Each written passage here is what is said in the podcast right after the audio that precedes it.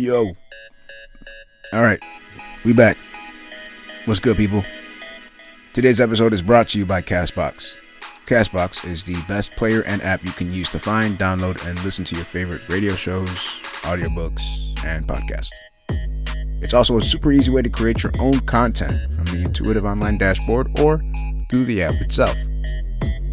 So check it out on the Apple Store or the Google Play Store and begin exploring the awesome world of ideas today. Alrighty then, let's get into it. So yesterday, we talked about growth, right? Building off some of the themes we hit last week, like awareness and transparency. And then we made our way toward the central tenet of love. So that's what we're hitting today. Only, what's love got to do with it? Or maybe a better question, do we even know what love is?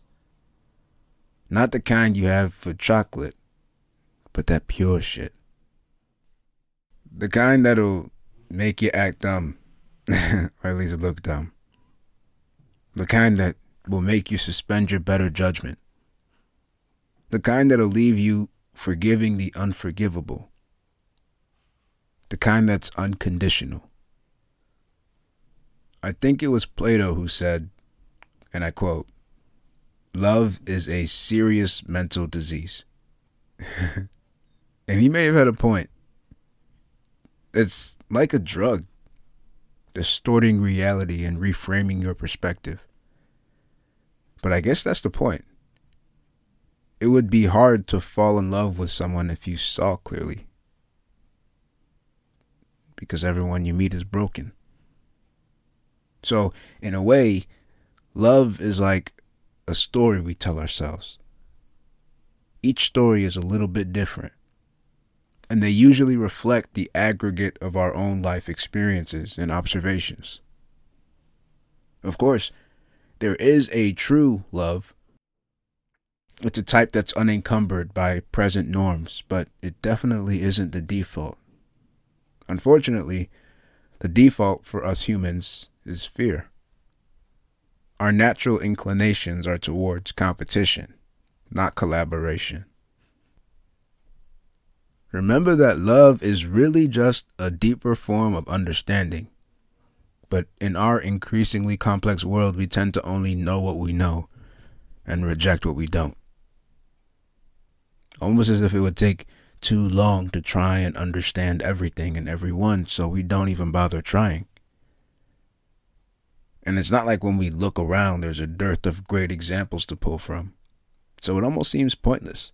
In 2020, loving for real will probably get you hurt. Just the cost of doing business, right? So what do? Just take the L, shut it down, detach, refuse to care. Or perhaps a redefinition is in order. Because I think if we knew what love was, then maybe we could aim at it better. Linguists know that words change meaning over time. It's called semantic drift. Like the word nostalgia, which originally was a medical term used for soldiers in battle who were severely homesick. Now it's commonly understood as a sense of longing that could be induced with something as simple as an Instagram filter. So it's not insane to think that the way we understand love may not be complete, or that it may have been diluted over time through misuse or overuse. Or maybe in a world that will tell you that truth is relative, the actual truth of love has lost its appeal. It's effectively been jumbled up with a bunch of other ideas today, right? Like lust or power or desire or passion. All of these concepts could be easily substituted with love as it's currently understood today. I don't know, it just seems like the the way we see love is no longer as an expression of what's real, but rather as a tool for manipulation. Personally, I feel like love is too powerful of an idea to let it go out of indifference or semantic drift. Because true love, just the idea of it, is worth fighting for. To get at the root of what real love is, let's travel back a few thousand years to ancient Greece, a culture that built out the linguistic backbone for many of our English ideas today.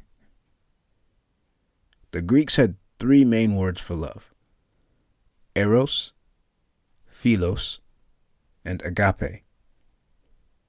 Eros is like romantic love, the type most of us would associate with a physically intimate relationship. Philos, or philos, I'm not really sure, that's brotherly love. It's the kind that you would have for a close friend or associate. Agape is the kind that I want to focus on today, because agape is what the Greeks would consider a sort of infinite love, combining the desire for intimacy and deep knowing of eros with the decency and respect of philos to create what we would understand to be a love that is unconditional. It is, by definition, not conditional upon the action or inaction of another being.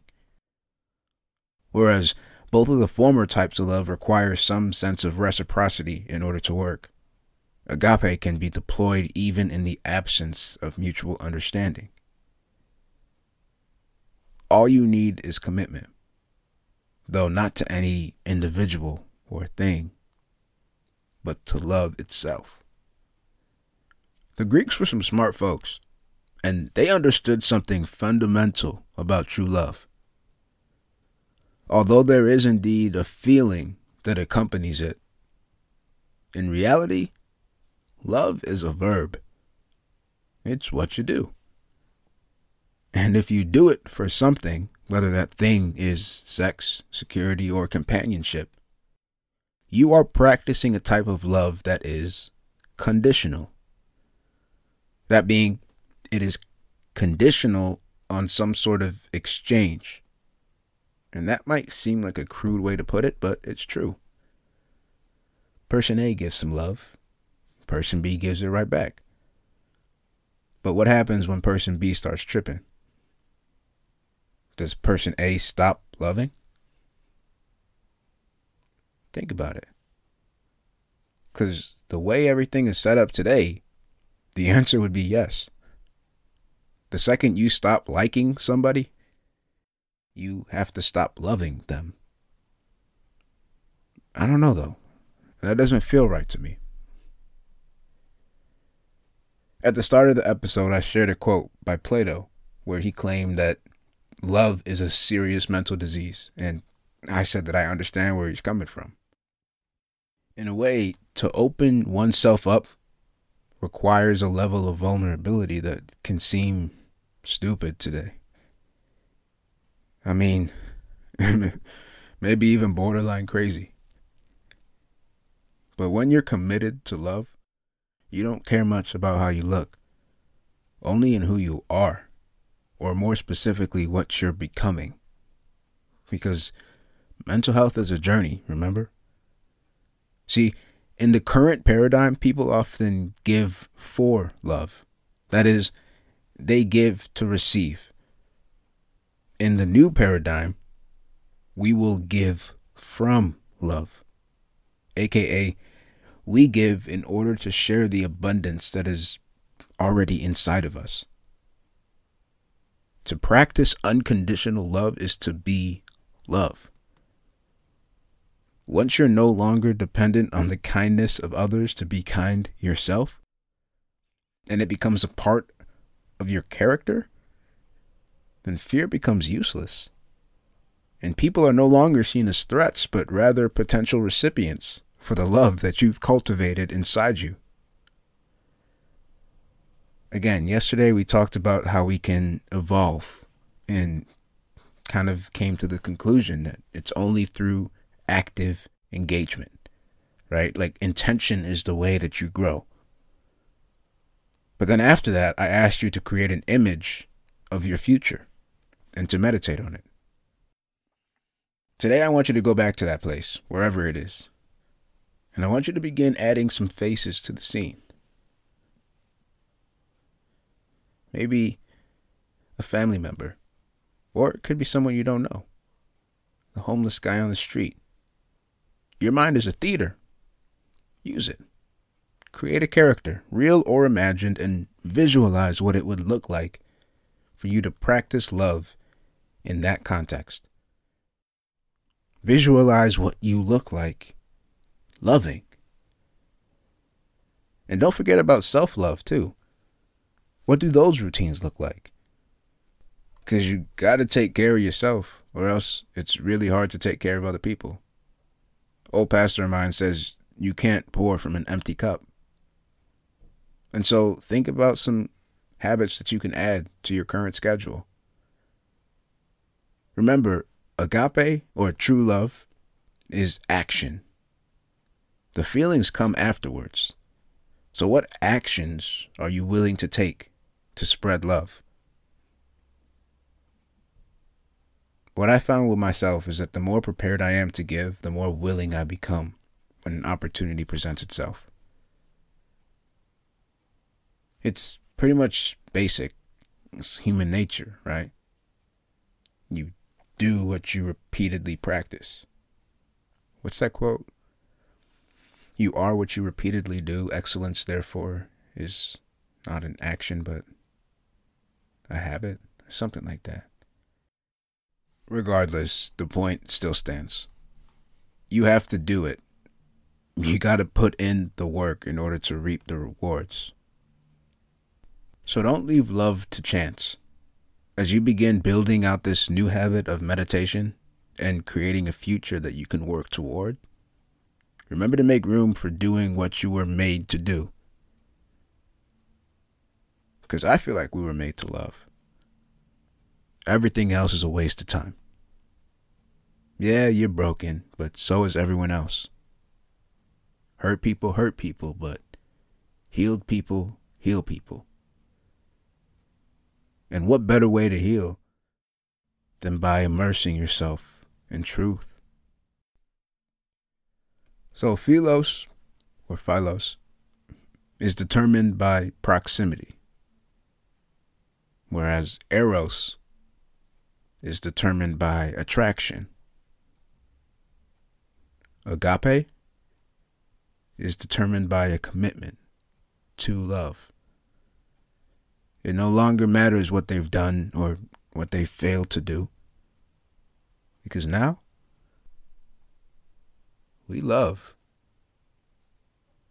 regardless. Is what it is.